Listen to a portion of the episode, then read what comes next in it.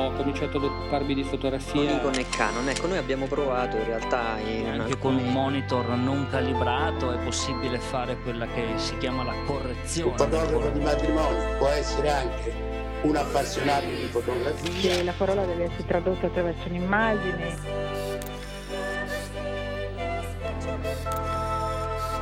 The universe's biggest camera store. Ci saranno sicuramente del, delle focali molto lunghe, dei tele. Nel senso che ci sono alcuni momenti in cui cogli certi particolari e altri in cui non li cogli. Discorsi fotografici.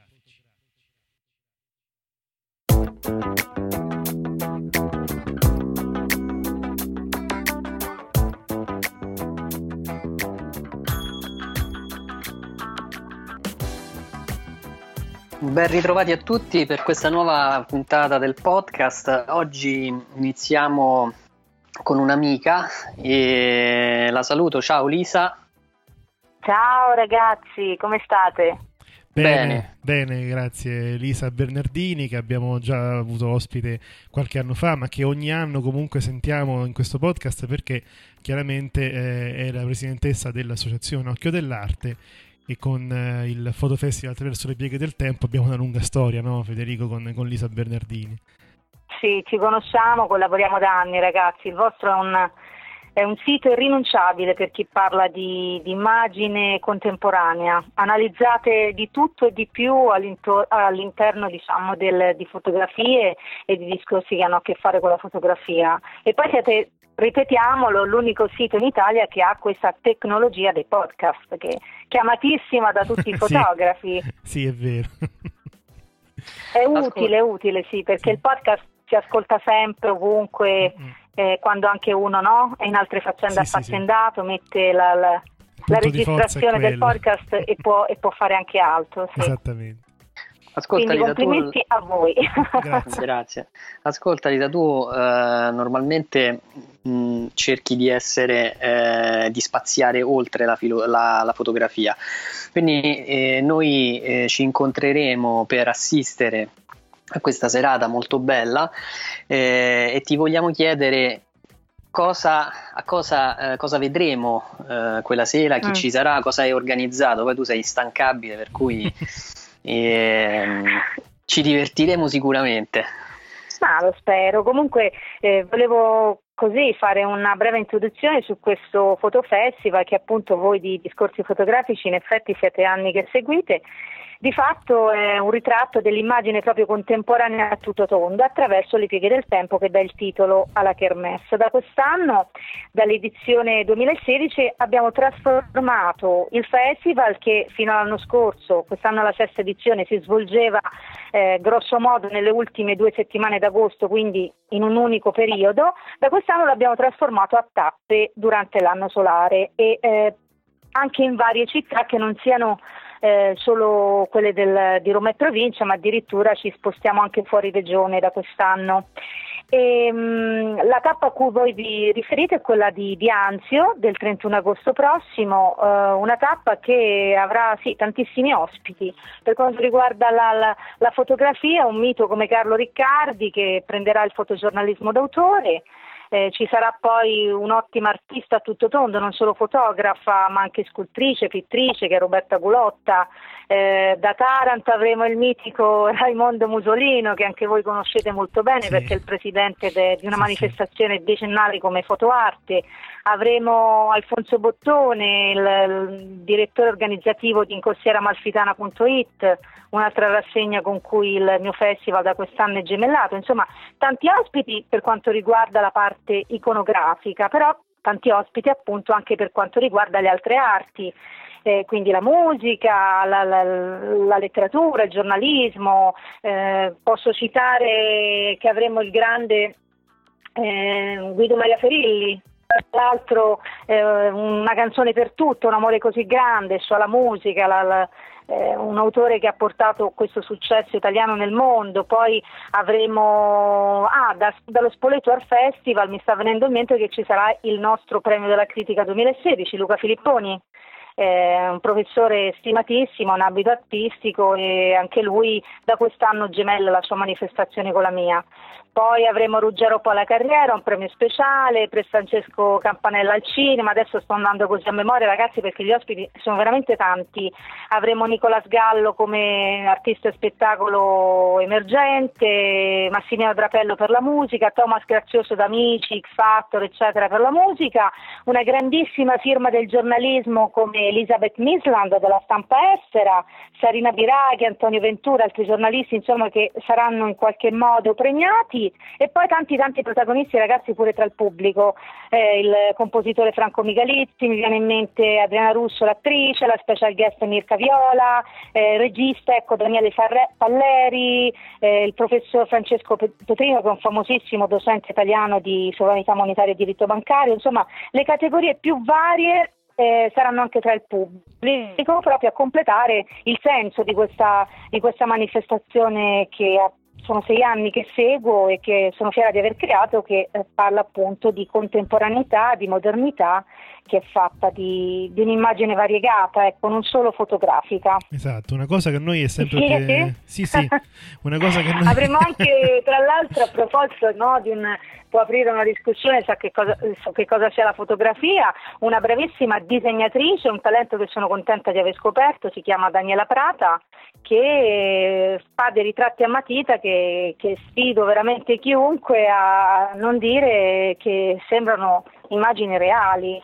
Quindi mh, si apre un discorso anche su cosa sia, no? L'arte, eh, la finzione, la, la, la verosimiglianza, tanti discorsi si possono poi eh, attaccare a quello che è un, uh, un prodotto artistico. Eh, da, da settembre, dal cinque al dodici, poi ci sarà anche un'esposizione fotografica a Villa Sarsina di Anzio di ehm, un fotografo molto molto bravo, Il cammino di, Pote- di Penelope, la sua, la sua storia in, in immagini del nord, eh, che vi invito, insomma, a vedere anche questa mostra. Andrea Gottardi, molto molto molto bravo, l'ho scoperto tramite così i social network, ho indagato di più il suo lavoro ed ho trovato che veramente è molto molto bravo. Quindi anche a Villa Sarsina di Anzio potremo ammirare, al di là del trentuno agosto, eh, un prodotto fotografico eh, targato Foto Festival attraverso le pieghe del tempo duemilasedici. Queste sono un po' le novità principali. Poi ovviamente eh, la serata voi assisterete, la documenterete ancora meglio con, con interviste e così, considerazioni poi successive attraverso il vostro lavoro. Esatto, noi cercheremo di coprire tutta la serata. Una cosa che ci è sempre piaciuta dei festival di Lisa è che non c'è solo fotografia, arte, spettacolo, cultura, ma c'è anche solidarietà. Eh, devo dire, insomma, sì, che, che una, una è una formula sì, ti, non, che si vede. Ti ringrazio di avermi insomma, dato, certo. dato il là per parlare della Sorridendo Onlus, questa, eh, questa Onlus che ospiteremo nella tappa del trentuno agosto, da Mauro Boccuccia, splendido organizzatore della serata, un imprenditore locale che ci mette a disposizione il suo magnifico locale. E mh, questa Sorridendo Onlus io la conosco da anni.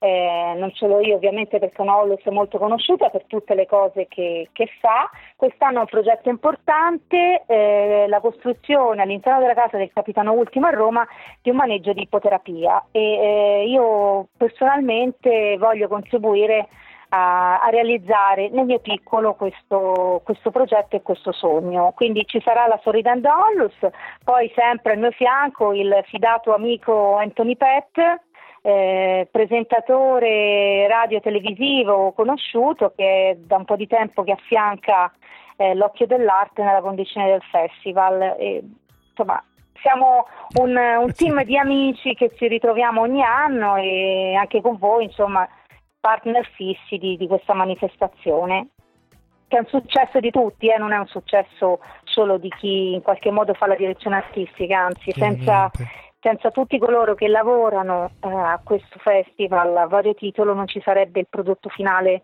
che abbiamo, e che penso sia un buon prodotto. Ottimo. Quindi noi ci saremo. Si sente, ragazzi, sì, sì. Adesso sto al cellulare, la linea è un po' disturbata. No, no, no, ti, ti sento arriva bene. Non arriva sì, sì. La vostra voce, ok? okay. No, però la tua arriva bene. Allora vi aspetto, vi aspetto il trentuno agosto ad Anzio, ma possiamo dire l'indirizzo del, assolutamente del luogo? Sì, assolutamente sì, invitiamo tutti coloro che, che vorrebbero eh, partecipare. Insomma, sì, la prenotazione è obbligatoria, sì, w w w punto boccuccia punto i t è il sito del locale che ospiterà questa serata, eh, non so se siano rimasti posti liberi sinceramente uh-huh. a questo punto del...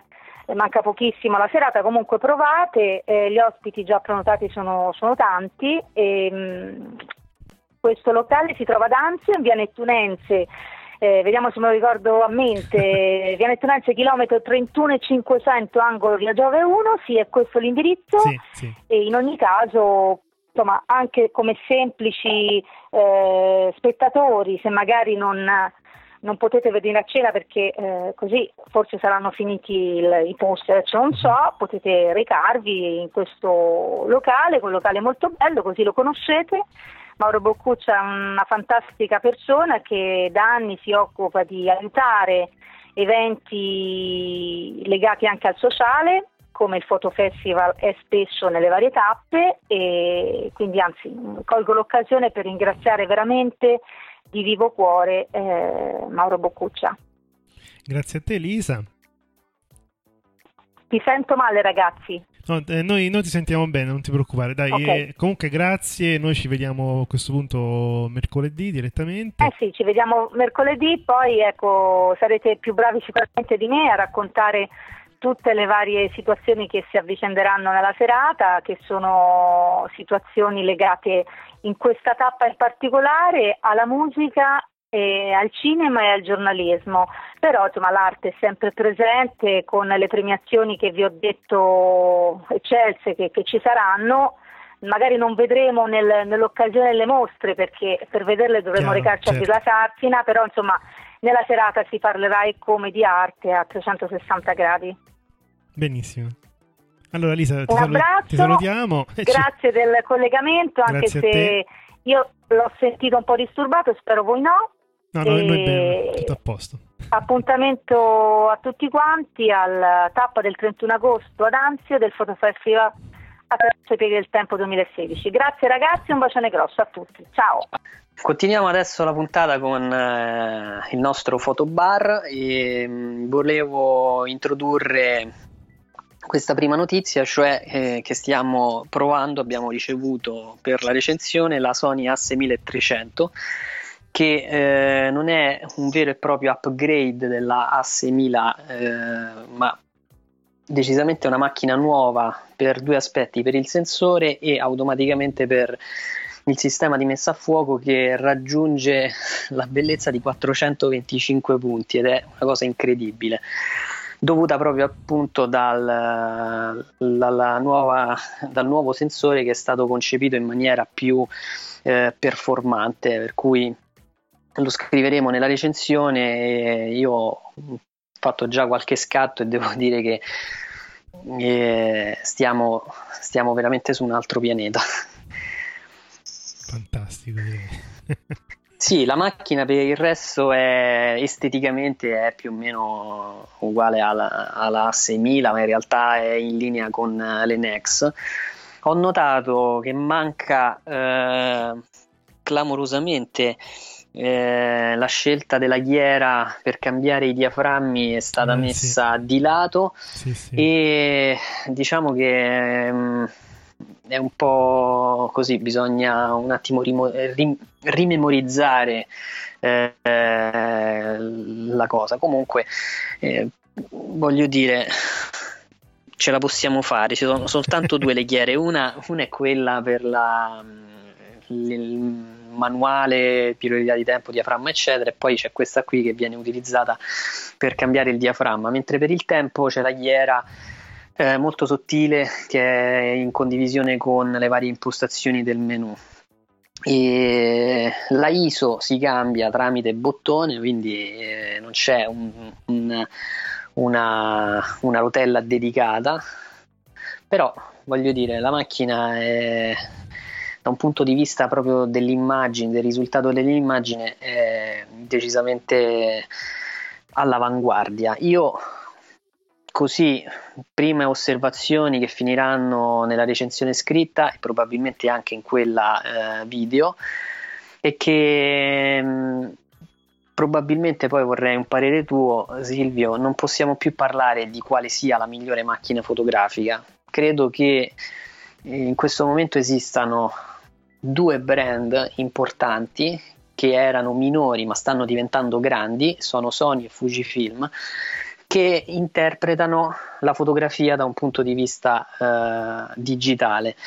Le due eh, soluzioni offrono delle qualità di immagini eccezionali, soprattutto anche eccellenti, e eh, lo fanno con degli approcci differenti, quindi non è che è meglio una macchina fotografica rispetto a un'altra, sono due macchine che riescono a raggiungere risultati eh, importanti e lo fanno con un approccio differente, per cui alla fin fine penso che sarebbe molto bello averle tutte e due le macchine fotografiche piuttosto che sceglierne una. Questo eh, significa so, poi sì. moltiplicare i costi a dismisura, però sì. obiettivamente è, è, è una bella, cioè non mi sento di dire che esiste una macchina migliore. Oggi come oggi è molto difficile, insomma, e da un lato ci sono tantissimi segmenti, molti più di una volta se vuoi, e, e là aumenta anche la, l'imbarazzo della scelta su, su dove andare, se sul mirrorless eccetera. No, questo ne abbiamo parlato tante volte, però in realtà eh, se, se, se chiudiamo gli occhi e pensiamo velocemente a, alla qualità fotografica del giorno d'oggi, ci rendiamo conto che effettivamente è molto difficile poter stabilire con precisione qualcosa di migliore, no? Nettamente migliore, insomma, questo è... è la palissiano ormai, diciamo, è veramente. No, tra veramente l'altro palese. le due le due company giapponesi stanno anche eh, investendo sulla produzione di ottiche, e questo la dice lunga. Noi ormai a breve sapremo quale sarà il grande, eh, forse quando ascolterete il podcast già si sarà, eh, sarà stato già annunciato la grande novità fotografica da parte di Sony. Presumibilmente potrebbe essere una medio formato, visto che ci hanno detto che Eh, la sette R ci aveva stupito, e adesso vedremo, rimarrete ancora di più a bocca aperta, vediamo cosa succede eh, in questo, in questo settembre, che sarà ricco eh, di novità. Però Silvio, la grande novità probabilmente mm-hmm. che a me però ha lasciato un po' perplesso è eh, un annuncio sottotono, secondo me non ha avuto il grande eco che probabilmente qualche lustro fa avrebbe avuto, ed è la nuova cinque D Mark quattro. Era attesissima eh, da molto, la tre non aveva saputo eh, fornire il giusto entusiasmo che era eh, nato con eh, la cinque D Mark due, e a leggere le caratteristiche di questa nuova reflex Canon bisogna dire che il lavoro è un ottimo lavoro, perché eh sì. eh, stiamo parlando di caratteristiche di... molto importanti. La scelta è stata quella di mantenere il prezzo di riferimento lo stesso della cinque D Mark tre, quindi per, mi sembra per tremilaquattrocento dollari sì. eh, dovrebbe essere il prezzo di questa macchina fotografica. Allora la domanda è questa: adesso noi vedremo le caratteristiche, cercheremo di eh, commentarle in base alle eh, così, perché non abbiamo avuto sotto mano la macchina fotografica, però possiamo fare un confronto per esempio con la cinque D S R e possiamo dare una valutazione. Io ve la anticipo la mia: secondo me è un'ottima macchina, è arrivata troppo tardi.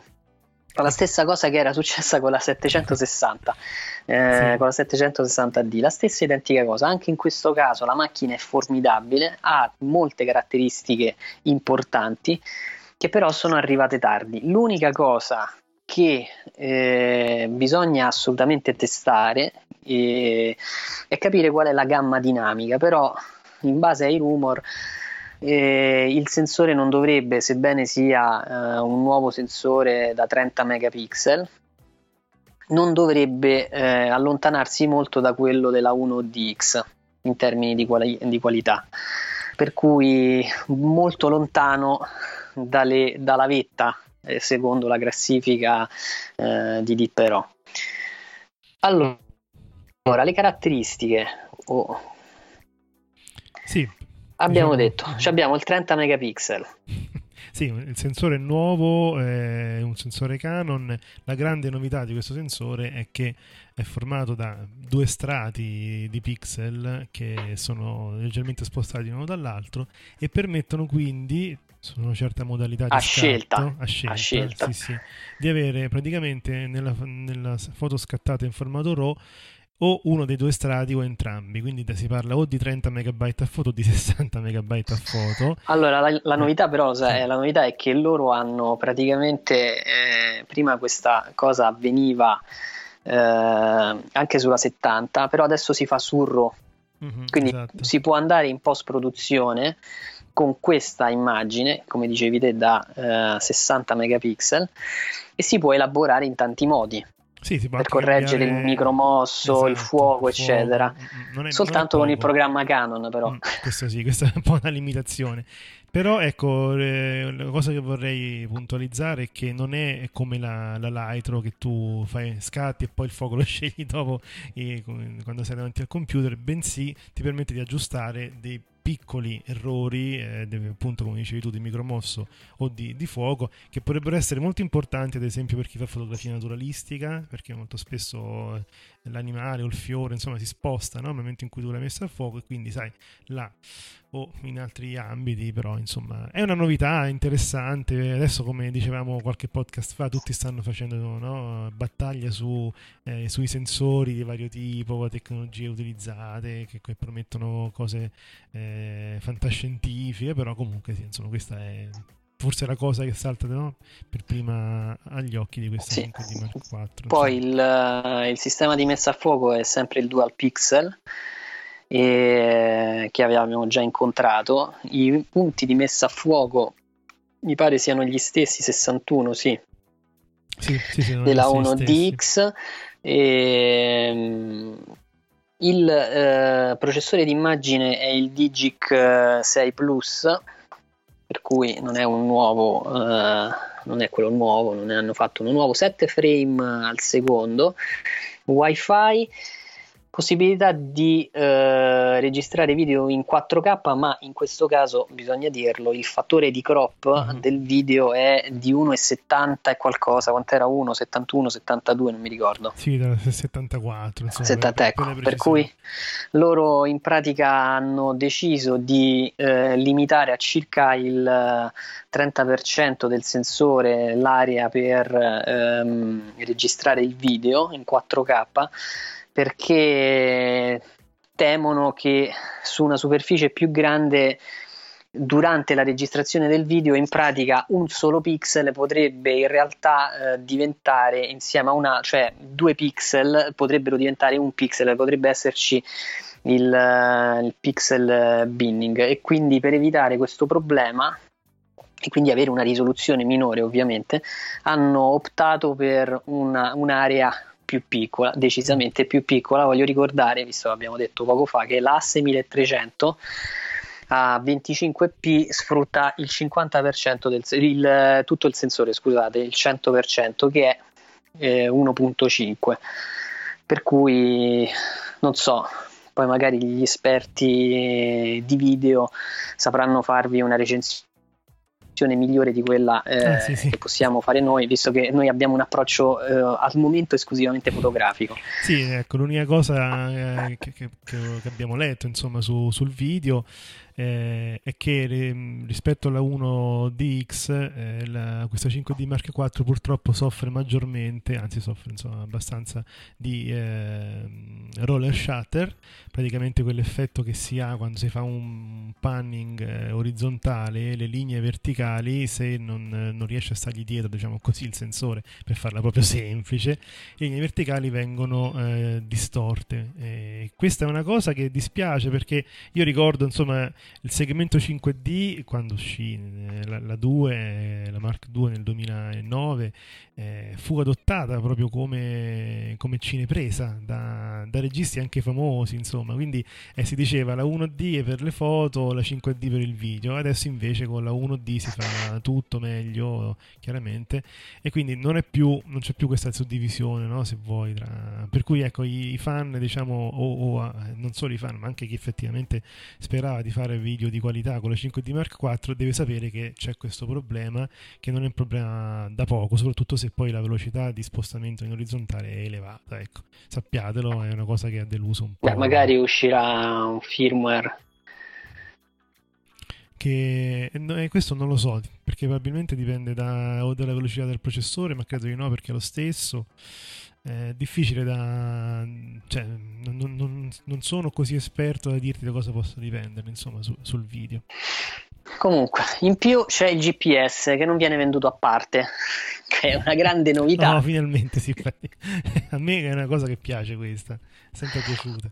Allora, qual è il grande vantaggio di questa macchina fotografica? Alcune caratteristiche, ecco, ve l'ho detto, queste caratteristiche secondo me andavano bene quattro anni fa, cioè questa doveva essere la cinque D Mark tre. E perché avrebbe mantenuto il, il mercato. Non so perché si, sono, si siano adagiati, eccetera. Evidentemente sono ancora molto forti, sì, e indubbiamente vendono tantissimo, cioè, diciamoci però, la verità, però vende... io adesso, sai come dice, a naso, facendo una ehm, un, un test empirico, ho incominciato a notare molta gente Eh, nei gruppi fotografici che seguo su internet che stanno mettendo in vendita le loro attrezzature classiche, mm-hmm. ottiche, corpi macchine, eccetera. Motivo? Passare alle mirrorless, per cui eh, pare che sia attesa una mirrorless importante anche entro la fine dell'anno da parte di Canon, con un sensore nuovo, e quindi staremo a vedere. Questa macchina è una bella macchina, e... però io mh, onestamente preferirei una A sette R due, perché è tecnologicamente più accattivante, il sensore retroilluminato, eh, il, il face detection a trecentonovantanove punti, per cui voglio dire, è una macchina molto più, da un punto di vista fotografico e della uh, ingegneria, è molto più, uh, più avanti. La reflex conserva però l'indubbio vantaggio di avere un corpo macchina un po' più grande, quindi di essere, secondo me, più maneggevole, a scapito del peso probabilmente, mm-hmm. però per una durata della batteria maggiore. Non a caso abbiamo spinto anche in questo senso, cioè di non mini- miniaturizzare troppo, a meno che di non trovare batterie eh, abbastanza lunghe, chissà quando. eh, esatto, cioè di trovare la capacità di far tenere una carica abbastanza lunga, però in questo caso avere una macchina eh, con una batteria discreta aiuta tanto. Io, te la ricordi quando abbiamo provato la cinque D S R? Ob- obiettivamente non pre- eh beh, sì. presumo che il feeling con la macchina o il corpo macchina sarà identico, mm-hmm. e era obiettivamente una cosa eccezionale. Non abbiamo detto che questa macchina ha il touchscreen, esatto, ottimo, direi che è mm. una delle caratteristiche eh, più importanti di Canon. L'avevamo apprezzato sia sulla E O S M e sia sulla settecentosessanta D. Anche in questo caso è stata introdotta questa te- è stata portata questa tecnologia su una macchina di fascia alta, e- ed è un'ottima intuizione. Da un punto di vista del live view mi sembra che siano migliorate tante cose, esatto. E poter fare video facendo degli aggiustamenti in tempo reale adesso è possibile con questa macchina. Ed funziona anche molto bene, diciamolo, quindi finalmente, insomma, diventa utilizzabile da questo punto di vista. Ti dirò una cosa, non fremo dal desiderio di provarla subito.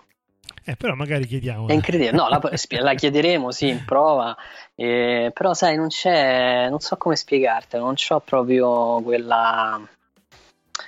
Eh, quell'attesa come era una volta. È uscita una eh, Canon sì, sì. nuova e tutto il mondo faceva oh! Passiamo alla la nuova notizia e mh, credo la più importante di tutto il fotobar. Se siete degli appassionati se siete degli appassionati di cultura americana, state preventivando eh, di andare negli Stati Uniti e volete fare tappa a Washington D C, e praticamente sta per aprire un, uh, un bar dedicato ai fotografi, perché oltre a offrire eh, tutto ciò che ci si aspetta da un bar, il, questo locale vi offre la possibilità di eh, stampare le vostre pellicole, cioè una camera oscura, eh, uno studio fotografico anche uno studio fotografico eh. Infatti il, il bar si chiama The Dark Room. Sì, diciamo che questa non è chiaramente la notizia più importante, però è un'iniziativa, insomma, che abbiamo trovato divertente. Non, non, che noi sappiamo in Italia no, non c'è ancora questo tipo di commistione, no? Tra studio fotografico e locale proprio di puro intrattenimento, perché magari sai qualche studio fotografico ti offre la possibilità di prenderti il caffè, no? C'è una macchinetta de... però finisce lì, non è un vero bar, non è un bar dove la gente si incontra. Tra l'altro qua si fanno anche delle letture di portfolio, eventi fotografici, è dedicato proprio a questo, quindi chissà, magari ispiriamo qualcuno che ha la stessa idea ad aprirlo anche qui da noi, insomma, fate, fatecelo sapere. In Italia potremmo avere la fraschetta con eh, la dark room. Sì, però i risultati secondo me saranno drammatici. Esatto.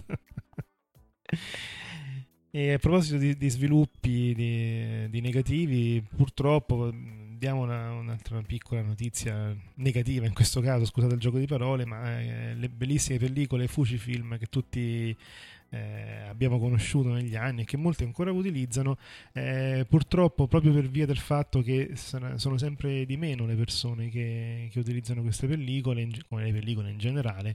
eh, Fuji ha annunciato un aumento dei prezzi già da ottobre, non dice di quanto, ma la percentuale di aumento è a due cifre, quindi almeno il dieci per cento, ma io non credo che sia il dieci per cento, non so tu cosa ne pensi, se, tu, se qualcuno dice a due cifre, no? Quanto, quanto immagini, insomma, ecco. Eh, tanto. Mm, sì, secondo me almeno, almeno il cinquanta, quaranta, cinquanta, insomma. Eh. Purtroppo questi sono momenti preannunciati, no? Eh, lo sapevamo. Vabbè, ma tanto come successo, è tornato insomma. Di moda il vinile, tornerà la, la pellicola. Eh sì, vediamo, insomma. Però per adesso i prezzi purtroppo, purtroppo aumentano, ecco, sappiatelo. E invece, come facciamo, diciamo, ogni fotobar, uh, partendo da un articolo di un blog, in questo caso sempre Petapixel. Questo articolo è abbastanza semplice, però fa, fa riflettere, nel senso che eh, il titolo dell'articolo, di cui poi magari discutiamo un po', è sul futuro delle fotocamere e come questa cosa Eh, fa male, no? eh, al progresso di trattare le fotocamere digitali come se fossero le fotocamere a pellicola. In realtà il titolo dice, non dice proprio tutto quello che, che viene trattato, perché eh, l'autore parla di tre punti eh, che hanno segnato, no, la, la, la rivoluzione digitale. Tre punti negativi in un certo senso. Il primo è che eh, tutti si sono buttati eh, subito su, sul digitale. Questo perché? Perché chiaramente i fotografi che scattavano in pellicola gli, gli si dice guarda che da, da oggi ti, ti scordi di comprare il rullino, ti scordi di, di spendere altri soldi per, per svilupparti, basta questa fotocamera qui. Insomma, è chiaro che eh, la cosa faceva appetito, no? E in un certo senso questi tre punti di cui si, si parla nel, nell'articolo sono, sono tre punti eh, che mh, sono relativi proprio alla, alla spesa, essenzialmente a, a risparmio, diciamo, proprio di denaro nel passaggio dal digitale a, a scusate, dalla pellicola a, al digitale. Un'altra cosa che però effettivamente, quindi eh, arrivare troppo presto a comprare fotocamere significa anche che, ci ricordiamo tutti, insomma, i primi risultati del duemiladue e del duemilatré non era la stessa cosa che la pellicola. Secondo l'autore si è arrivati a no, lo stesso qualità della pellicola solamente con la Nikon D tre, D settecento e tutte le altre de, diciamo di altre compagnie di quel periodo. Però fino, fino ad allora effettivamente la differenza c'era ed era eh, anche importante, quindi averle acquistato troppo presto comunque ha fatto spendere soldi, se vuoi, no? La, la seconda cosa è che è vero, sì, non compriamo più le pellicole, però che cosa succede? Che con il digitale siamo costretti, soprattutto nei corpi macchina, costretti, diciamo, un po' anche spinti, no? Da pubblicità o da anche siti come il nostro, insomma, che parlano di novità, siamo eh, spinti a fare troppo spesso l'upgrade del, del, del, del comparto, no? Che sia appunto il corpo macchina, tutti gli altri accessori. Gli obiettivi durano un po' di più, però anche quelli ne, ne, ne stanno uscendo eh, sempre di, di migliori, no? Soprattutto dedicati alla fotografia digitale, quindi... Mm. E l'altra, il terzo punto interessante che dice eh, trattare le fotocamere digitali come se fossero eh, fotocamere a pellicola. In un, in un certo senso eh, era quello che diceva anche Scott Bourne qualche anno fa. Eh, noi siamo rimasti eh, agganciati mentalmente all'immagine, diciamo così, della reflex con tutto il corredo, no? Quindi praticamente tutto quello che si faceva già negli anni sessanta, settanta, ottanta con la pellicola, cioè compri tanti obiettivi, compri tanti accessori, eh? E la stessa cosa si sta facendo nel digitale, non è cambiato molto in un certo senso, quindi anche lì si tratta di, di spese importanti. E allora il punto centrale del, dell'articolo, che ha ricevuto anche un sacco di commenti negativi, infatti ne vorrei parlare proprio con te, Federico, di cosa ne pensi. Lui dice: secondo me il futuro della fotografia digitale la possiamo vedere in due fotocamere, la Lytro, la Lytro Illum nello, nello specifico, quella diciamo più avanzata, e la Sony R X dieci due, che ricordiamo ai nostri ascoltatori è praticamente una fotocamera molto eh, performante, però è quella è una fotocamera in cui l'obiettivo è incorporato nel corpo macchina, e quindi è tut, un tutt'uno, eh, il famoso telezoom, insomma, come si, si chiamava una volta. Quindi secondo lui, dice, non c'è più bisogno, nel duemilaventi non ci sarà più bisogno di che tutti questi mirrorless con gli obiettivi, eh, bastano fotocamere con questo concetto, cioè o che ti permettono di mettere a fuoco dopo, se vuoi, no? Perché la Lytro questo fa, e comunque non ha la forma, no? Se vi ricordate, di una reflex, oppure se volete mantenere questo tipo di, di approccio, perché la reflex tutto sommato è comoda, c'è la fotocamere come la Sony R X dieci due, che comunque ha il suo prezzo già oggi di milleseicento euro, che non è poco, ha tutto, tutto incorporato, non devi stare più a pensare a cambiare gli obiettivi, e c'hai una qualità eccezionale che secondo lui fra quattro anni sarà ancora eh, più cioè sarà ancora superiore. Chiaramente il progresso tecnologico quello è. Ecco, Federico, che ne pensi di questa cosa che spiazza un po', no? Questo pensiero, tutto, tutto quello che abbiamo detto finora. Ma sul futuro mi sembra un azzardo. In futuro saranno le fotocamere quantistiche. Quello è il futuro, cioè, del tremilaventi. Quello è il futuro vero. La possibilità di inquadrare qualcosa e poi sul sensore viene registrato qualcos'altro per l'imprevedibilità, capito? Quindi eh, per cui no, non mi sento assolutamente d'accordo con uh, il finale della storia sul futuro, mentre ehm, concordo sul, uh, su alcuni aspetti dei primi tre punti, quello di affrontare immediatamente la fotografia digitale, però ovvia- questo è un discorso che... è rivolto esclusivamente a quelli che hanno iniziato con l'analogico e si sono lasciati poi trasportare dal mare del digitale. Berengo Gardin non sarebbe d'accordo su questo. Esatto. E concordo invece sull'upgrade, e una cosa che noi abbiamo spesso ripetuto è come alcuni brand hanno adottato una filosofia molto bella, per cui se tu compri il primo modello di una fotocamera, il modello successivo non invalida la bontà di quello precedente, ma lo migliora. E questo che cosa significa? Che nel corso di eh, diversi anni, prendiamo ad esempio la Sony A sei mila tre, ha cambiato il sensore oggi, ma i ventiquattro megapixel sono presenti con il sensore con la A sei mila da diversi anni. Ora, tutte le release eh, che hanno portato alla A sei mila tre hanno aggiunto delle caratteristiche nuove alle varie fotocamere, però diciamo che il cuore della macchina e quindi la capacità di eh, tirare fuori delle immagini belle e, e stampabili e quindi godibili non è cambiata. Quindi noi, noi non buttiamo i soldi quando compriamo determinate fotocamere. Certamente non so come è accaduto ad esempio alla, X, alla serie X cento, per cui il passaggio dalla cento alla cento T ha introdotto nuove caratteristiche che hanno reso più veloce il suo funzionamento, il fare fotografia, però la foto è quella e, e questa è una filosofia molto bella, per cui a fare l'upgrade molto spesso diventa diventa una follia, cioè voglio dire, noi sì. siamo abituati a cambiare le autovetture in media ogni eh, ogni, ogni dieci anni circa, eh, credo che la media sia quella, non ho controllato in realtà, però diciamo che il parco macchine, sì. le autovetture intendo, non capisco sì, sì. perché poi invece le fotocamere le dovremmo buttare immediatamente. C'è chi lo fa, eh? Dopo un anno... Beh, magari la usa intensamente, quello è un altro quello discorso. Sì. No, no, no.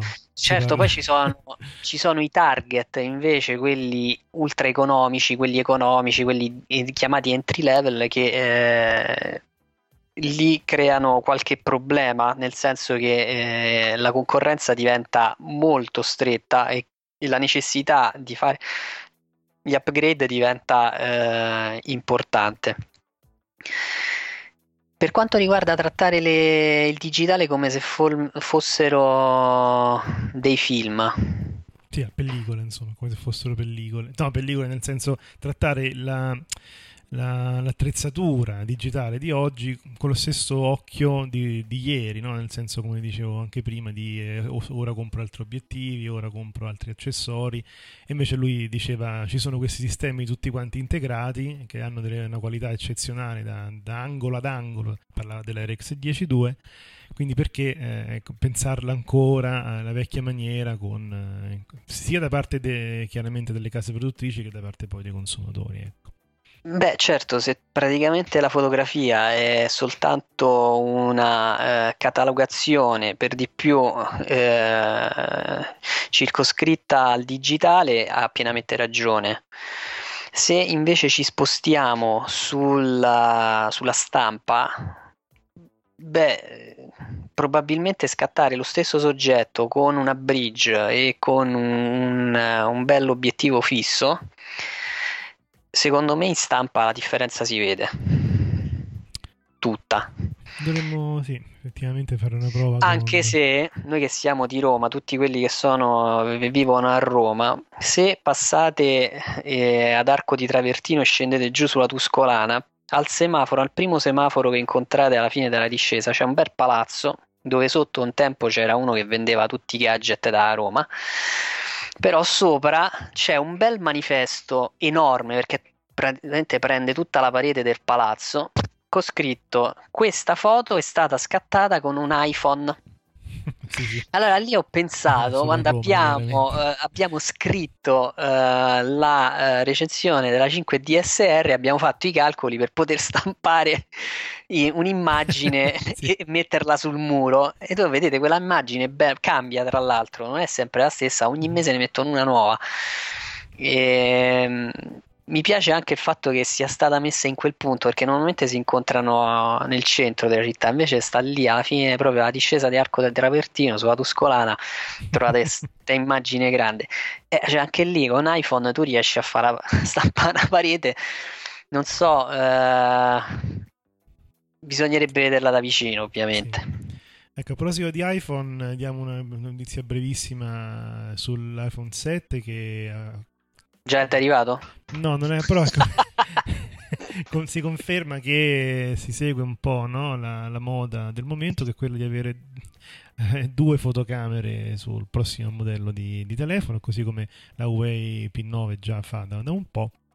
E sarà Primax a uh, produrre questo, questa doppia fotocamera. Al di là di chi la produce, in realtà questa notizia conferma che effettivamente la direzione è quella, con i vantaggi e gli svantaggi. Lo svantaggio sarà sicuramente uno svantaggio di prezzo, perché mettendo di questa doppia fotocamera hanno la scusa, no, di dire ma costa ancora novecento euro. Il vantaggio, boh, sai, tutto, tutto da vedere, insomma. Ecco, io non ho ancora provato nessun telefono con doppia fotocamera, però insomma dubito un po' che sia la rivoluzione, no? Non so tu se, se ti è capitato, Federico, di vedere foto fatte col P nove con la doppia fotocamera. Sì, l'ho vista, e rispetto ad altri telefoni probabilmente aggiunge qualcosa,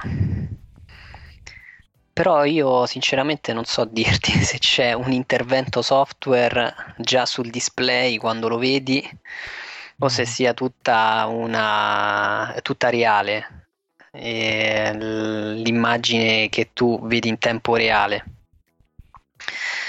Questo io non lo so, e... però certo la macchina fotografica fa, fa foto molto più belle. Ah beh, certo. Certo, però quando vai a, a instagrammare la, la foto con una doppia fotocamera eccetera, probabilmente la qualità dell'immagine è più bella e quindi avrai più like. Penso che sia più orientata a una fotografia di tipo commerciale o capace di creare tendenza, piuttosto che essere eh, artistica. E poi voglio dire, entro certi limiti puoi anche fare dell'arte, soltanto che stampate bene eccetera devi stamparle piccole. Esatto. Eh, visto che parli di, di Instagram e parli di like, eh, ne approfitto proprio per agganciarmi alla prossima riflessione. Eh, questa notizia c'entra con la fotografia fino a un certo punto, però secondo me è interessante perché eh, praticamente utilizzando degli algoritmi di machine learning, che per farla breve sono algoritmi che classificano se, delle, delle fotografie in base al contenuto, eh, ricercatori dell'Università del Vermont e di Harvard Hanno, hanno trovato, diciamo, degli algoritmi che, analizzando le foto di Instagram di, di certi utenti, eh, diagnosticano la depressione, eh, esattamente la depressione eh, di cui gli utenti possono soffrire o meno, ma proprio depressione clinica. Qui si parla di, di depressione clinica.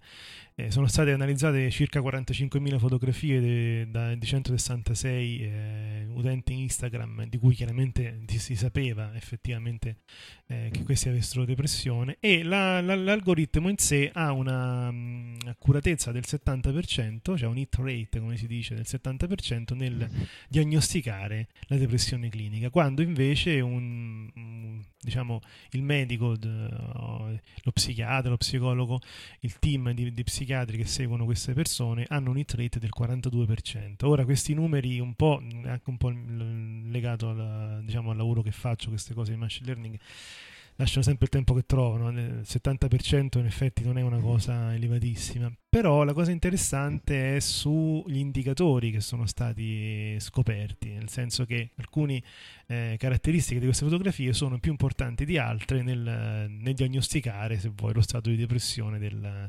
dell'utente. Eh, ad esempio il tipo di, di illuminazione usato nella fotografia, i colori, i filtri applicati, i colori, diciamo, bianco e nero, scuro, chiaramente sono spesso segni di depressione, vabbè, questo insomma lo possiamo immaginare, eh, però soprattutto anche il gap eh, di, di, di frequenza, diciamo, nel postare le foto, e anche il numero di, di volte che la, la foto è stata, è stata, è stato messo un like e che è stata commentata, e il numero di, di, di facce, di persone, di visi, di volti eh, presenti nelle foto sono dei marker importanti per, questo, per questa diagnosi, se vuoi. Però una cosa con cui chiude l'articolo eh, dice che lo studio trova, ha trovato che eh, gli utenti, diciamo così, che soffrono di depressione, gli utenti di Instagram che soffrono di depressione eh, sono meno proni ad utilizzare filtri fotografici, ma quando lo fanno usano il filtro Inkwell.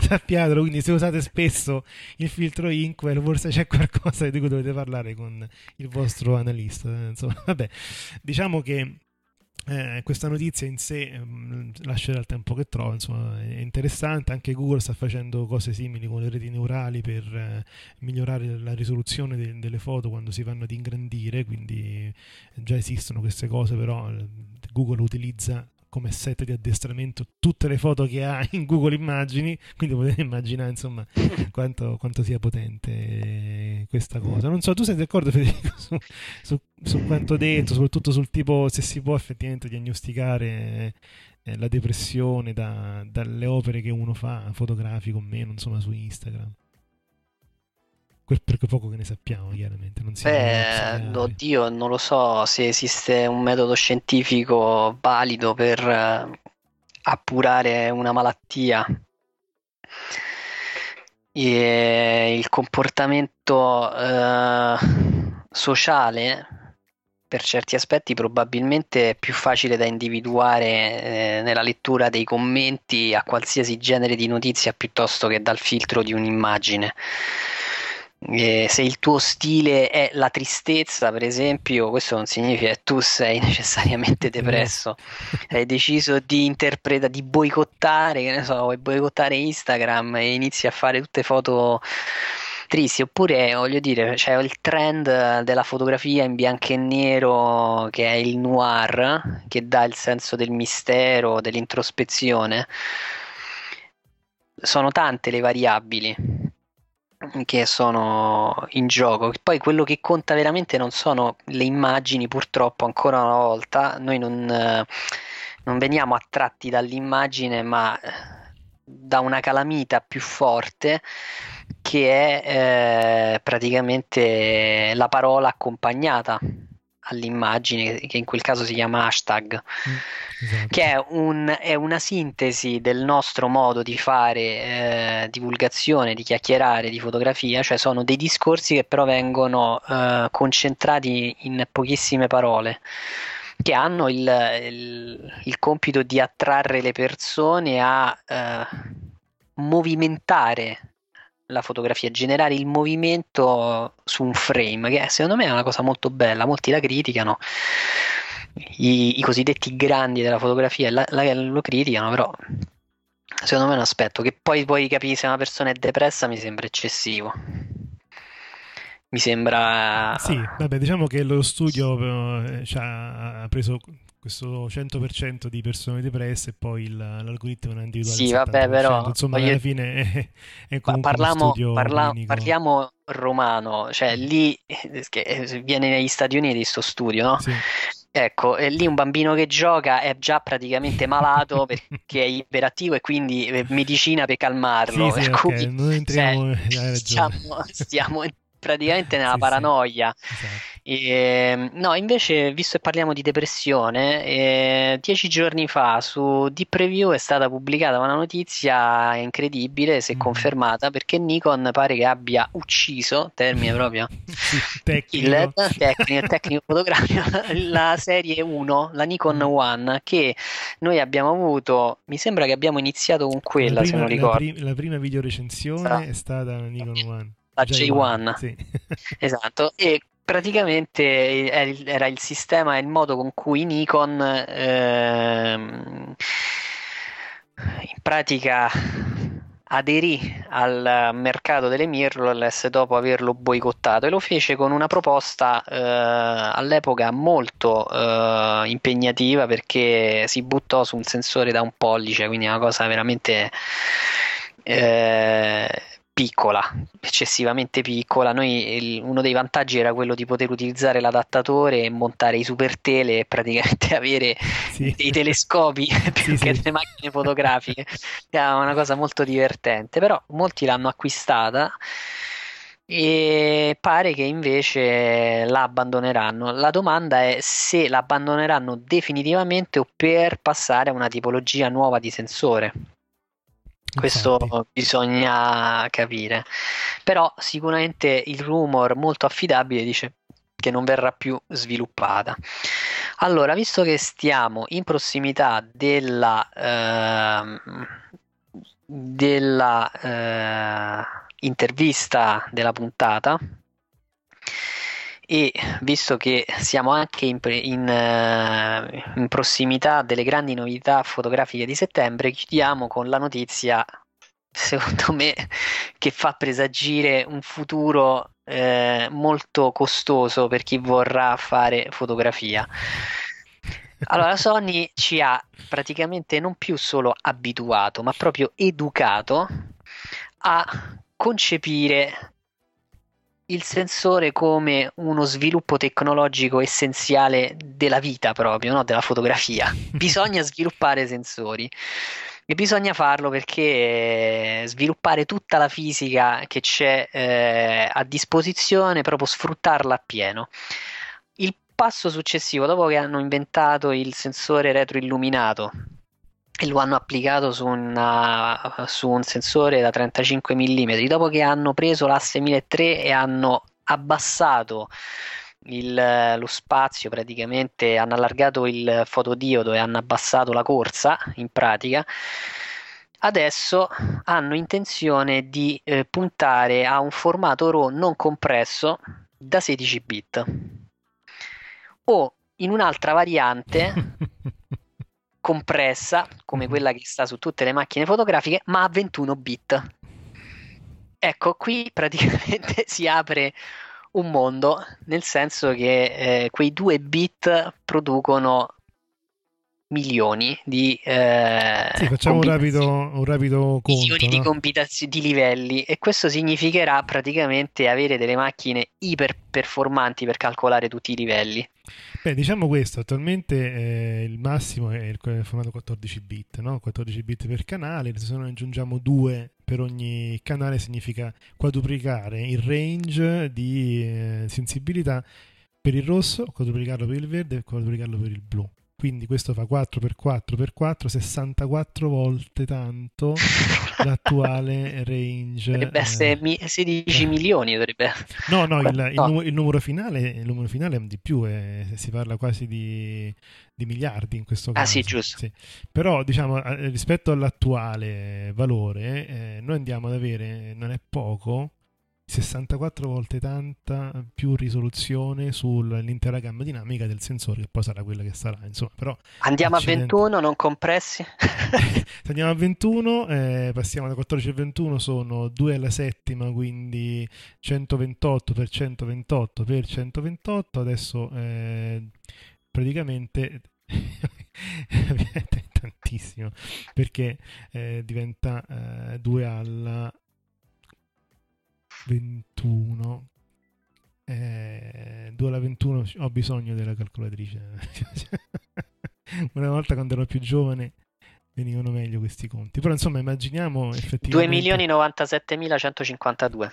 Perfetto, grazie Federico. Quindi voglio dire, stiamo veramente parlando di qualcosa di spettacolare.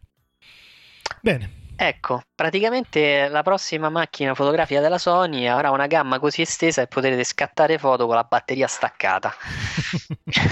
Qualcosa uscirà fuori comunque.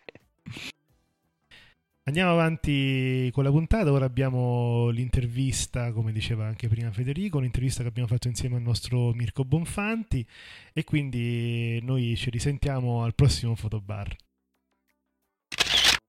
Ciao a tutti, questa sera eh, abbiamo come ospiti Davide Palmisano e Manuela Marchetti, che eh, sono eh, due fotografi, oltre che eh, compagni nella vita, e ehm, sono i, eh, hanno progettato eh, due, mh, due libri eh, tramite eh, crowdfunding, che sono eh, Timeless Persia e eh, Sokut. Eh, buonasera ragazzi. Ciao Mar, ciao Mirko. Ciao, ciao a tutti. Ci sono anche... Noi c'è anche Silvio. Ciao. Non mi ciao. sono dimenticato. Ciao Mirko, ciao Davide, ciao Manuela, grazie di aver partecipato a questa nostra intervista. Ecco, Mirko ha citato due libri che lui possiede, eh, quindi io direi che abbiamo già delle domande pronte, però se vogliamo anche un po' an- nello specifico poi parleremo anche di questi libri, ma non solo. Insomma, io intanto inizierei con la domanda proprio di rito, che finalmente possiamo farla al plurale, non ci capita spesso, eh? Però la domanda è proprio: qual è la vostra personale storia della fotografia? Storia della fotografia? Sì. Sì, guarda, molto brevemente, noi non, non siamo nessuno di noi fotografi professionisti, perciò abbiamo anche questo privilegio, insomma, di poter anche spaziare, scegliere i lavori fotografici che, che più ci appassionano, e, e quindi da una posizione di semplici appassionati possiamo anche eh, considerarci veramente dei privilegiati. Eh, esperienza personale iniziata chiaramente eh, da autodidatta, eh, diversi anni, finalmente siamo arrivati a produrre eh, anche qualcosa di tangibile, perché comunque un libro è un, un bel traguardo, ne siamo eh, veramente molto, molto contenti e orgogliosi.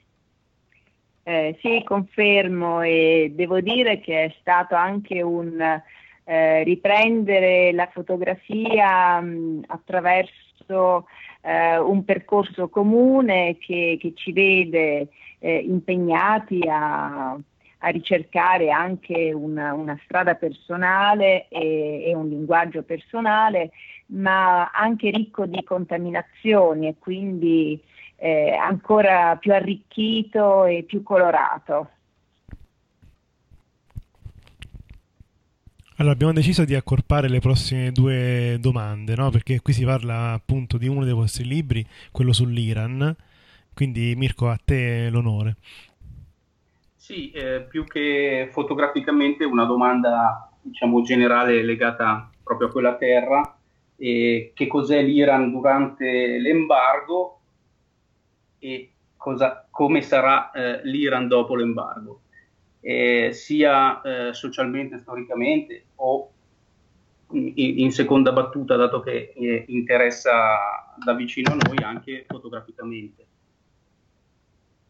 Eh, non è affatto semplice, guarda. Eh, ci credo, no. ci credo, una domanda opinioni, molto complicata per, per la vostra esperienza. Opinioni, noi siamo semplici fotografi, ripeto, appassionati, eh. Questa è una domanda veramente da analisti politici. Eh.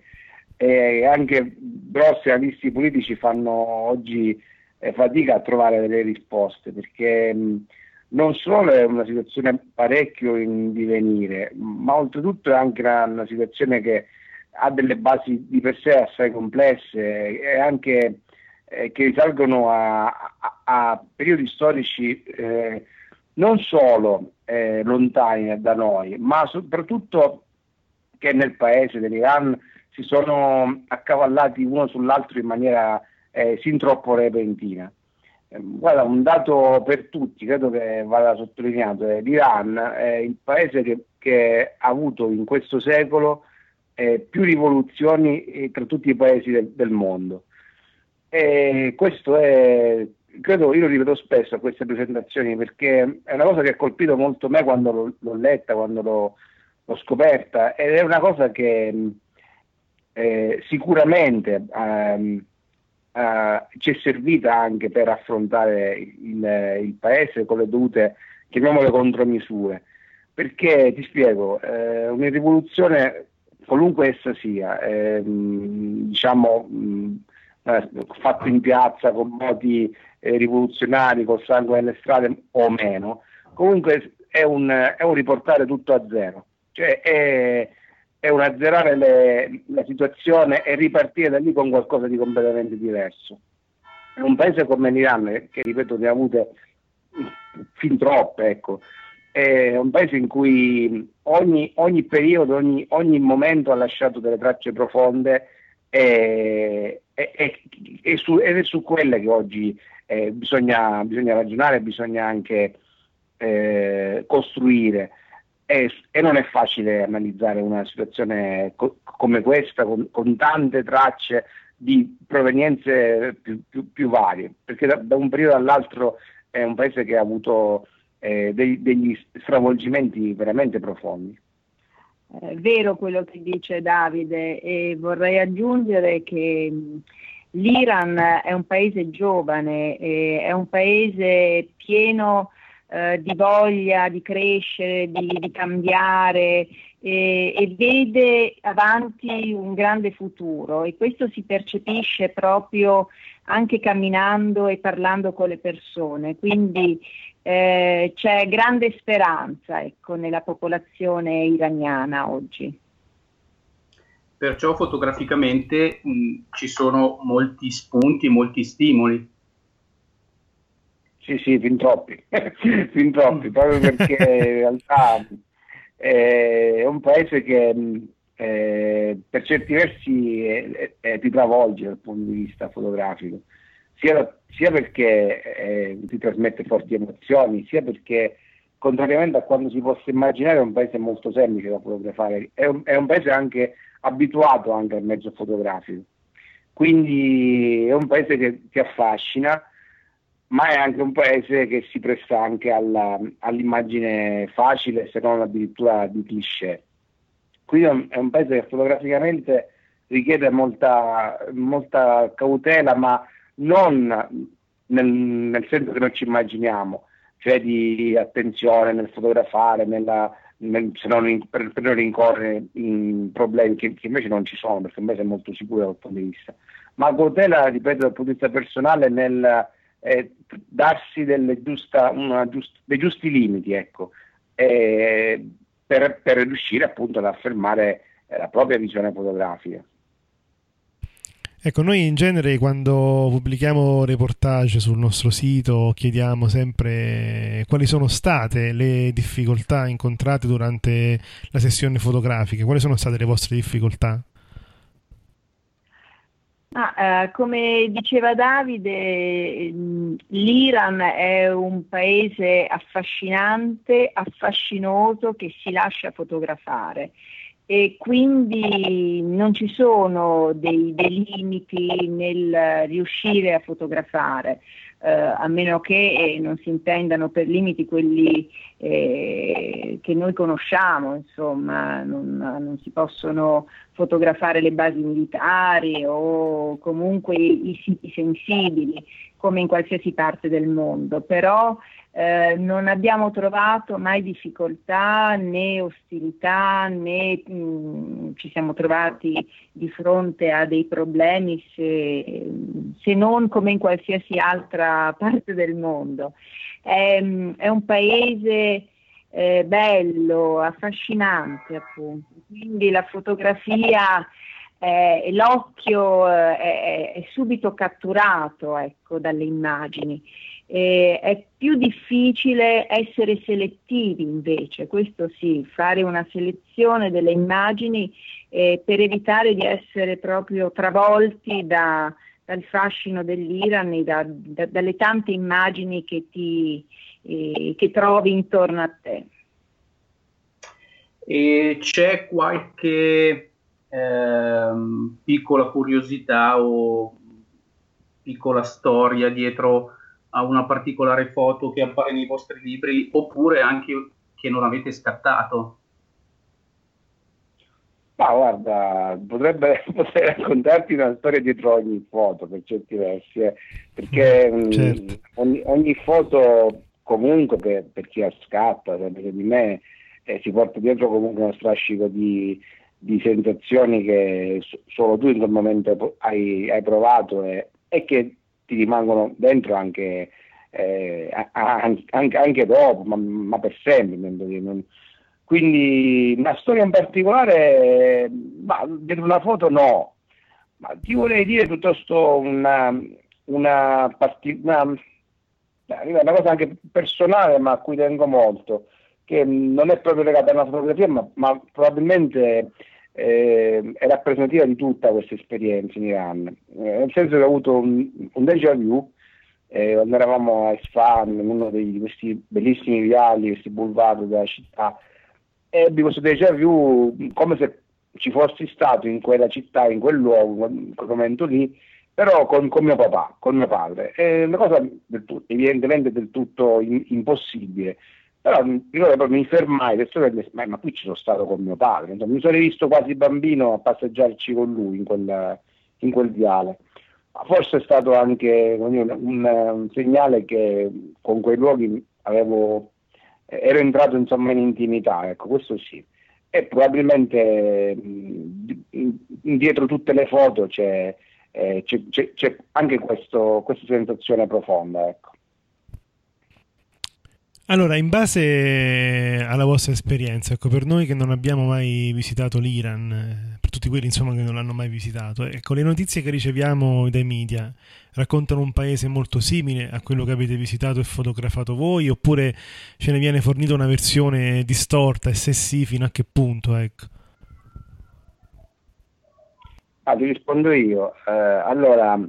Eh, sull'Iran c'è un discorso a livello informativo molto, molto complesso, nel senso che eh, l'Iran ha vissuto questi dodici quattordici anni di, di, di chiusura, eh, quindi, eh, che non è stata solo una forma di embargo commerciale, finanziaria e, e, ma, di esclusione dalle politiche internazionali, ma, ma purtroppo anche di di chiusura eh, di tipo informativo, perché mh, comunque in questi anni eh, l'Iran è stato assoggettato ad una, eh, eh, ad una condizione, anche se vogliamo, di, di isolamento mediatico per, per via dei, per forza diciamo, eh, di quelli che sono i media anglofoni, e questo va sottolineato.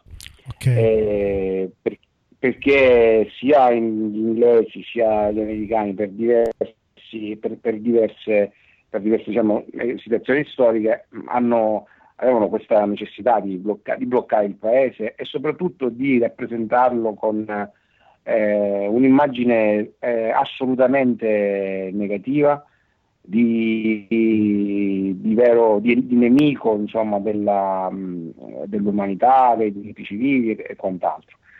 E, d'altra parte ti dico un'altra cosa, che Eh, specialmente negli ultimi anni, già basta dire eh, l'avvento insomma dei social media, la, città, la, la popolazione è molto mm-hmm. giovane, come ha detto mia Manuela, eh, da parte degli iraniani è stato perfettamente percepito questo, eh, questo, questo sistema di, eh, eh, di questo disegno ecco, mediatico da parte dei media anglofoni.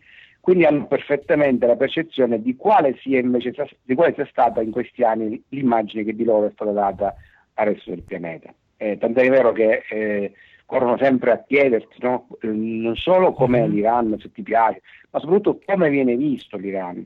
E su questo difformità di, di, di informazione, di percezione, eh, ci serve molto da dire. Eh, poi aggiungo un'ultima cosa, che negli ultimi anni Eh, sembra, specialmente a livello fotografico, è stata data anche, eh, è stata diciamo, nata una, una nuova corrente anche un po' di tipo fotogiornalistico specialmente, ossia dire sono stati fatti una serie di servizi su quelli che sono un po' ehm, gli eccessi, ecco, o comunque le contestazioni nei, nei confronti del, del regime iraniano attuale. E quindi si sono visti parecchi servizi sulle feste alcoliche del giovedì sera dei giovani di Teheran, e le band rock che suonano eh, mm-hmm. di nascosto perché il rock è vietato, e i tatuaggi sono vietati, allora i servizi sui tatuatori, e i nasi rifatti e via discorrendo. E purtroppo anche questo è un, un altro filone che ha preso piede, perché mh, parecchi servizi sono stati anche pubblicati sui media più importanti, sul Time Magazine, sul Guardian, che entrambi hanno dei canali tematici che hanno. E però di fatto non, essi stessi sono distorti, sono distorsioni, perché comunque rappresentano soltanto delle situazioni obiettivamente marginali. E quindi non è semplice, anzi eh, bisogna fare parecchie tare a quello che vediamo. E noi ci siamo per certi versi trovati in una posizione di vantaggio, perché non siamo dei fotogiornalisti e non abbiamo realizzato lavori di fotogiornalismo. Il fotogiornalista oggi si trova a, in mezzo a queste due eh, diciamo soluzioni alternative, e che nessuna delle due è obiettivamente invece realistica o, o, o rappresenta realisticamente il paese oggi. Vuoi aggiungere qualcosa, Manuela? Uh, sì, è una sensazione molto forte questa, una dicotomia, il, il paese è molto complesso, uh, non è un paese come molti occidentali si immaginano, scuro, cupo, è un paese solare, le persone sono assolutamente luminose, piene di, di energia, Uh, piene di voglia di vivere e, e questo è un aspetto uh, che sorprende eh, l'occidentale, insomma, che, che affronta un, un paese ehm, che viene disegnato eh, in modo molto diverso da quello che è. Però uh, l'Iran è, è un paese complesso, eh, è una realtà difficile da interpretare. Eh, però uh, è un paese che, che ti rapisce il cuore, insomma, è un, è un paese dove, dove ci si può ritornare, ecco. Sì, noi mh, spero si capirà anche dalle nostre immagini dei libri, ma eh, noi nelle settimane che abbiamo trascorso in Iran siamo stati molto molto bene. Eh, questo credo che conti più di tutto, cioè il, il senso di, di sicurezza personale, il, il benessere personale, il, il buon vivere. Eh, cioè, è, un, è una teocrazia con tutti i limiti che, che, ci, che ci possono essere in, in una situazione in cui il, il, la professione religiosa entra nella, nella, nel governo, nella politica, però è un paese dove, dove si può vivere bene, ecco. Assolutamente, eh. Infatti. Prego, non l'ho sentito. Cioè, Mirko, volevi aggiungere qualcosa? No, eh, sorgeva spontanea la prossima domanda, okay, che, che è proprio mh, come si eh, impara a fotografare in una nazione eh, e in una cultura, un popolo così eh, apparentemente lontano da noi, cioè come eh, si approccia Uh, una fotografia uh, che non sia, mh, cioè che sia slegata completamente dal, dal turismo. No, assolutamente, senza nessun problema, amico, te, ti posso garantire, anzi eh, ti dico questo, che loro hanno una scuola di, di fotografi fortissima, cioè eh, specialmente una generazione di giovanissimi fotografi, e, cioè le macchine fotografiche sono, sono dappertutto. E questo credo che conti più di tutto, nel senso che ehm, la gente è abituata a farsi fotografare, è abituata a vedere la macchina fotografica sul campo. Una, un, caso, un caso simpatico che ti racconto, cioè giù in Iran il, il regime eh, teocratico ha bloccato Facebook. Eh, su Facebook peraltro gli italiani vanno quasi tutti attraverso le V P N, che invece quelle sono aggirano i filtri del, del governo. Mm-hmm. Ma mh, sul momento eh, quando c'è stato il blocco di Facebook eh, questo ha fatto sì che eh, si sviluppasse invece una grossissima comunità su Instagram eh, che invece non è stato è stato scelto di non, di non filtrarlo, è aperto, è, rimasto, è fin dall'inizio aperto.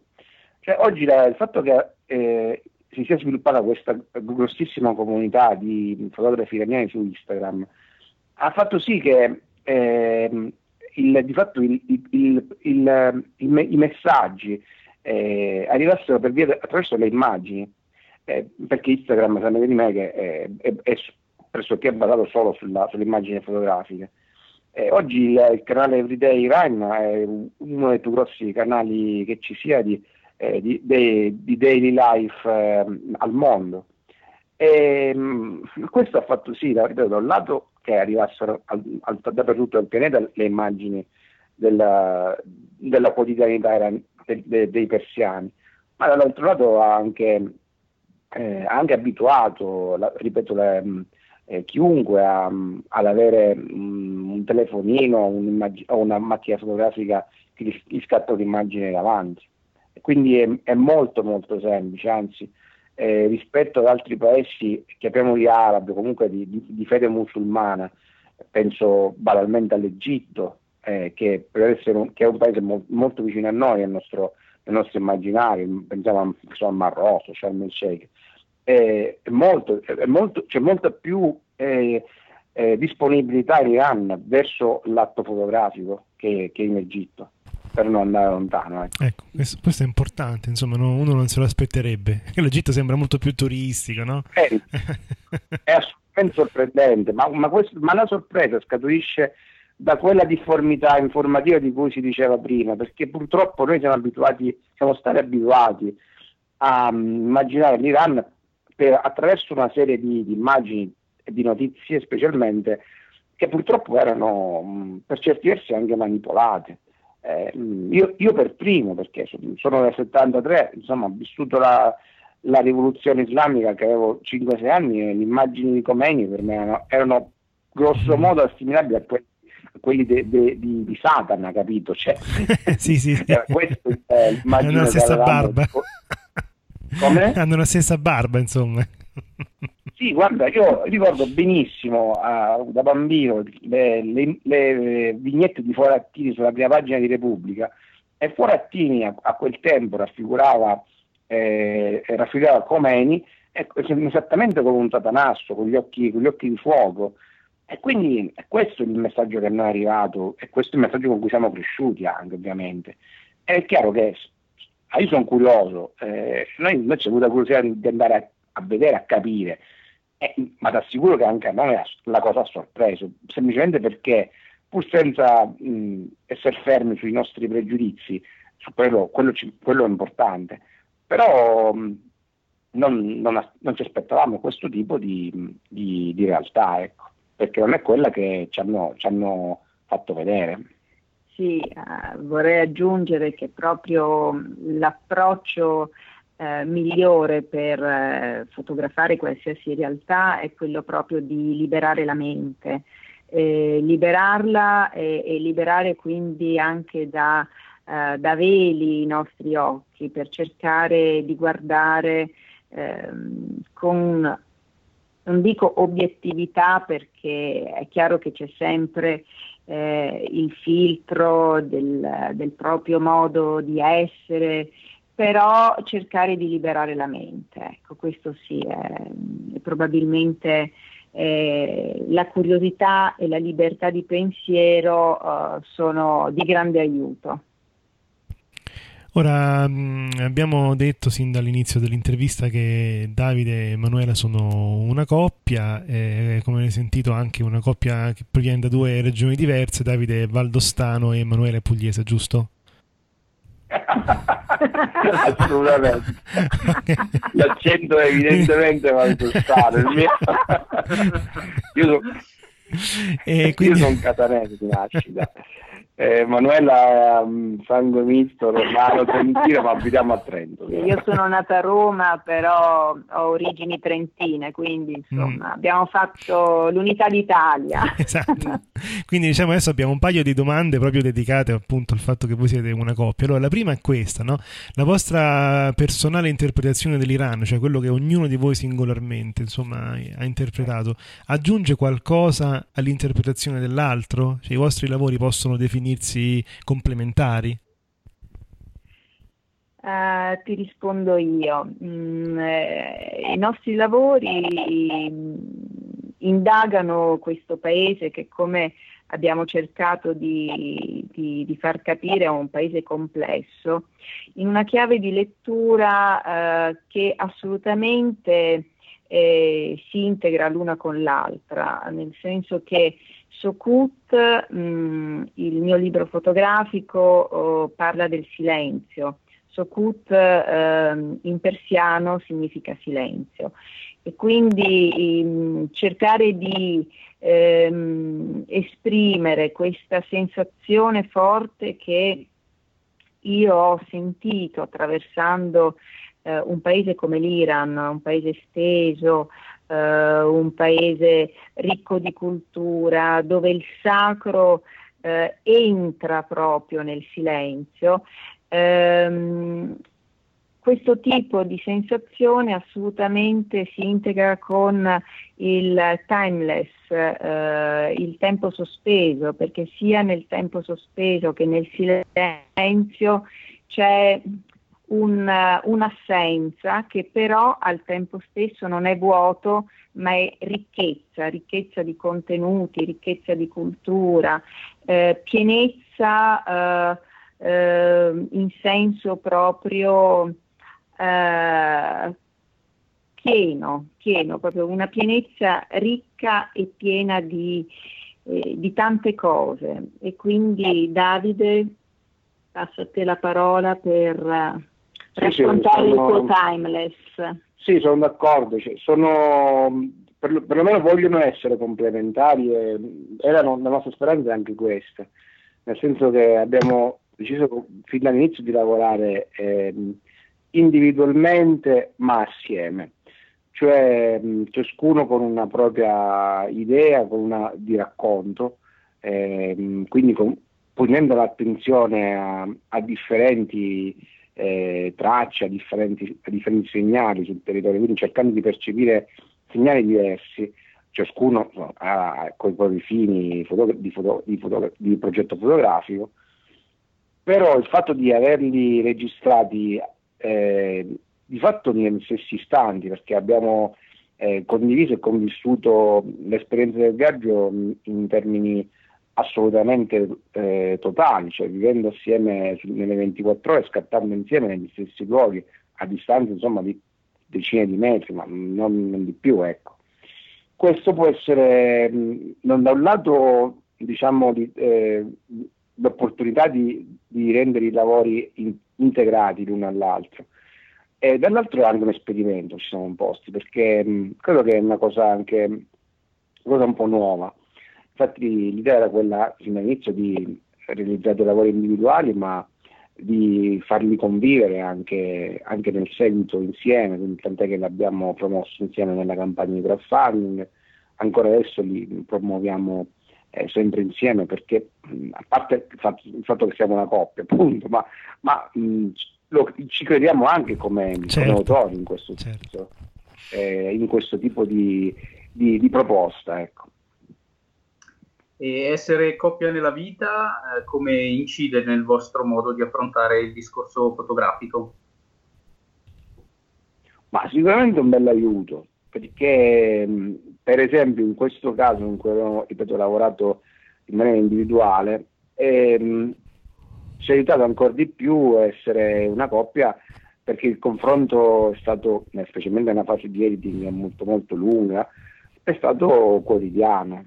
E per, per noi è normale, insomma, confrontarci, e, però c'è cioè, una cosa che mostra Manuela delle mie foto per, per avere un suo, un suo punto di vista o viceversa, è una cosa invece è scambiarci fisicamente questo tipo di, di intervento, ma su foto in cui Eh, lei ha partecipato nelle mie e viceversa, perché è chiaro che avendo, avendo realizzato gli scatti sul campo in contemporanea, eh, in, ogni, in ogni mia immagine c'è qualcosa di suo e viceversa.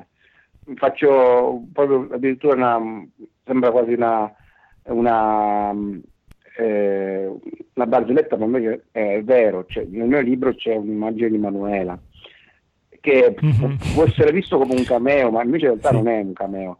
Quella è un'immagine che fisicamente a me serviva, io non ho scattato quell'immagine, eh, l'aveva lei, eh, e in effetti avendo anche condiviso la, la curatrice, eh, si è convenuto di dire guarda, questa è se gliela regali è l'immagine che, che, che fa il caso suo su questa pagina.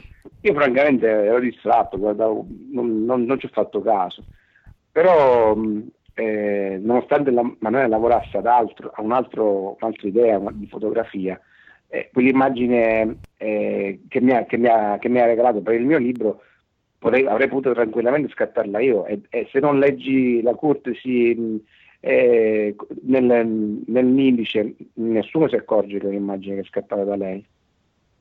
Sì, mh, completo proprio il pensiero di, di Davide dicendo che Eh, lavorare insieme come coppia eh, per il mio modo di, di vedere la vita è, è, è motivo di crescita, perché c'è molto scambio e, e soprattutto c'è proprio eh, un, un'opportunità di crescita, e, e quindi penso che sia veramente una, un'ottima soluzione, insomma, che, che sappiamo gestire in modo anche divertente.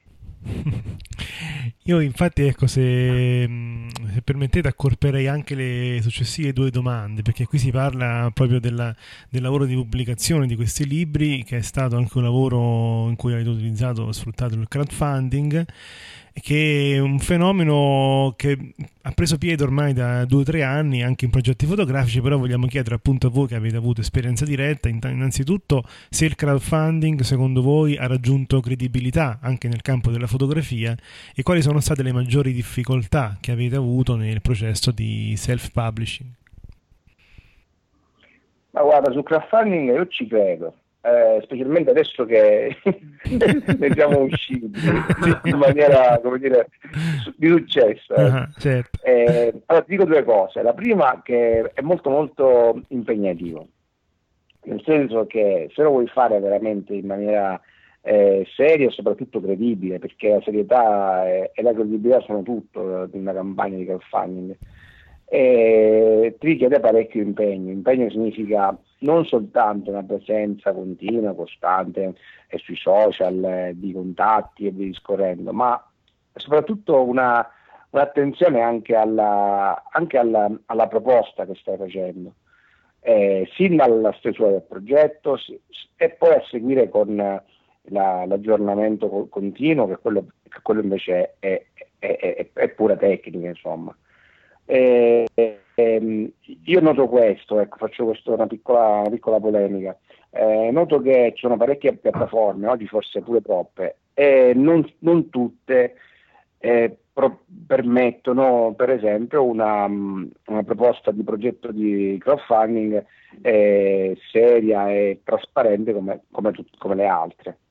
Eh, ci sono alcune campagne che mh, lasciano anche un po' Eh, qualche dubbio, ecco, eh, a partire per esempio da, da cifre eh, parecchio alte, per esempio, e di, di, di goal, eh, l'obiettivo, oppure an- a molte altre campagne in cui eh, per esempio il, l'autore si, si propone eh, dando già per scontato che il libro sarà fatto.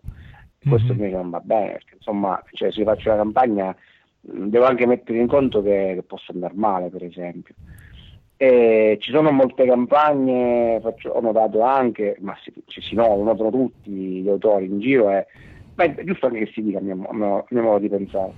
Eh, ci sono molte campagne in cui, eh, per esempio, dietro l'autore c'è dichiaratamente una, una casa editrice. Eh, mm-hmm. Ci sono, ripeto, secondo me ha grossissime opportunità il crowdfunding, ma eh, bisogna anche eh, proporsi in una maniera più possibilmente pulita, seria, trasparente, eh, con onestà, eh, eh, perché penso che siano quelli i valori che il crowdfunding poi eh, vada a premiare e, e vuole più di tutti gli altri, eh, richiede più di tutti gli altri, ecco. Eh, per il resto il self-publishing invece ci, ci credo, perché semplicemente non, oggi realizzare un lavoro fotografico come editore è pura utopia, in quanto l'editore ti chiede mm-hmm. fisicamente la, la somma eh, che sì, ormai... per la stampa, sì, sì. Quindi è assolutamente utopico. D'altra parte eh, ti dico due cose. La prima è che Eh, i libri fotografici non devono morire, anzi eh, sono probabilmente il, il, lo spazio di eh, massima possibilità espressiva che può avere un autore o un fotografo, eh, più di una mostra, più di un articolo. Eh, oggi le, le foto sui social, o tanto quanto le foto sull'Espresso, su Repubblica, passano, e un libro invece resta. Eh, quindi i libri sono veramente il, come dire, la, eh, lo scrigno della nostra cultura fotografica. Eh, le altre immagini ce le scordiamo non perché siano brutte, ma semplicemente perché vengono sostituite da altre. Invece le immagini sui libri restano, sì. E quindi i libri devono, devono sopravvivere. Eh, Per far questo non c'è niente di meglio che il self-publishing, perché è veramente il libro te lo, autoprodotto te lo cuci addosso con un vestito sartoriale, ed è così che deve essere, a mio modo di vedere, perché, perché mh, oggi il libro dà talmente tante opportunità di costruzione, di design, che cioè, regole non ce ne sono, vale tutto. E quindi perché, come si fa a rinunciare a un, un bene come questo? Chiaro. Manuela, vuoi aggiungere qualcosa? Su questo punto posso dire che mh, è, è importante eh, per noi, è stata importante questa esperienza proprio per, eh, per mettere alla prova tante cose anche boh, inespresse che, che neanche pensavamo di, di poter agire, insomma, ci siamo riscoperti anche eh, in queste dinamiche con potenzialità nascoste. E è vero, il, il libro, il libro eh, libera la mente in tutti i sensi, tutti i libri liberano la mente, e poterlo realizzare è veramente espressione di, di massima creatività, un'esperienza che io consiglio veramente di fare a tutti coloro che hanno tanta energia però da, da metterci, perché ce ne vuole tanta, davvero tanta. E, pensando al futuro, eh, avete l'impressione che eh, i vostri lavori sull'Iran impatteranno nelle scelte di futuri progetti, eh, o avete già in mente qualche qualche altro progetto totalmente diverso? Ma direi che mh, eh, il progetto che abbiamo in mente è, è sempre di, di editoriale di libro, eh, che non ha niente a che vedere con l'Iran, però ti posso anticipare che la, la svolta sarà quella che sarà un libro eh, realizzato a quattro mani.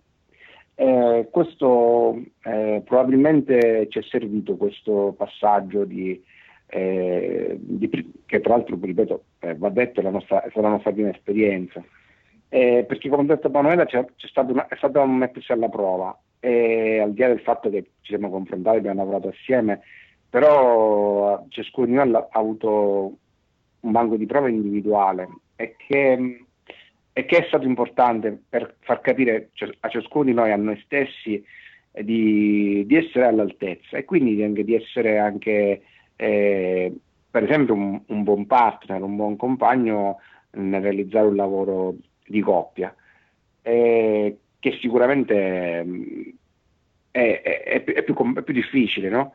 E quindi mh, sarà per noi si, prima di tutto una nuova sfida. Però se prima non, non ci sentivamo così pronti, adesso direi che mh, può essere la, la prova giusta da affrontare, ecco, se vogliamo alzare un po' l'asticella.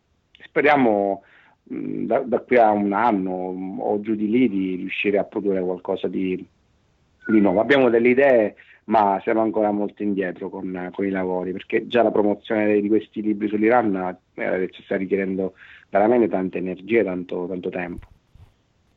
Sì, infatti vi, vi, vi seguo e siete sempre in giro fra festival e in Italia e all'estero.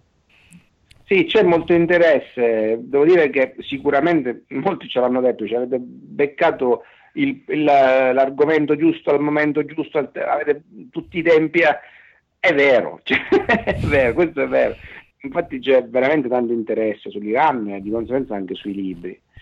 E noi per certi versi l'abbiamo un po' cercato, perché non ti nascondo che non, cullavamo da qualche tempo eh, quest'idea di lavorare sull'Iran, e poi quando abbiamo capito che era ancora, fa conto, il, l'autunno del duemilaquattordici, quando abbiamo capito che i tempi sembravano maturare per, per questo famoso accordo di, di, di, di, di sblocco del, del paese, lì abbiamo capito che non potevamo, insomma, uh, uh, rimandare, e poi abbiamo anche rispettato le nostre scadenze, i nostri, il nostro calendario, e oggi effettivamente questo lo vediamo come, come un bel vantaggio, perché parecchi festival monotematici, eh, parecchio interesse anche da parte insomma de, delle, dei, delle riviste.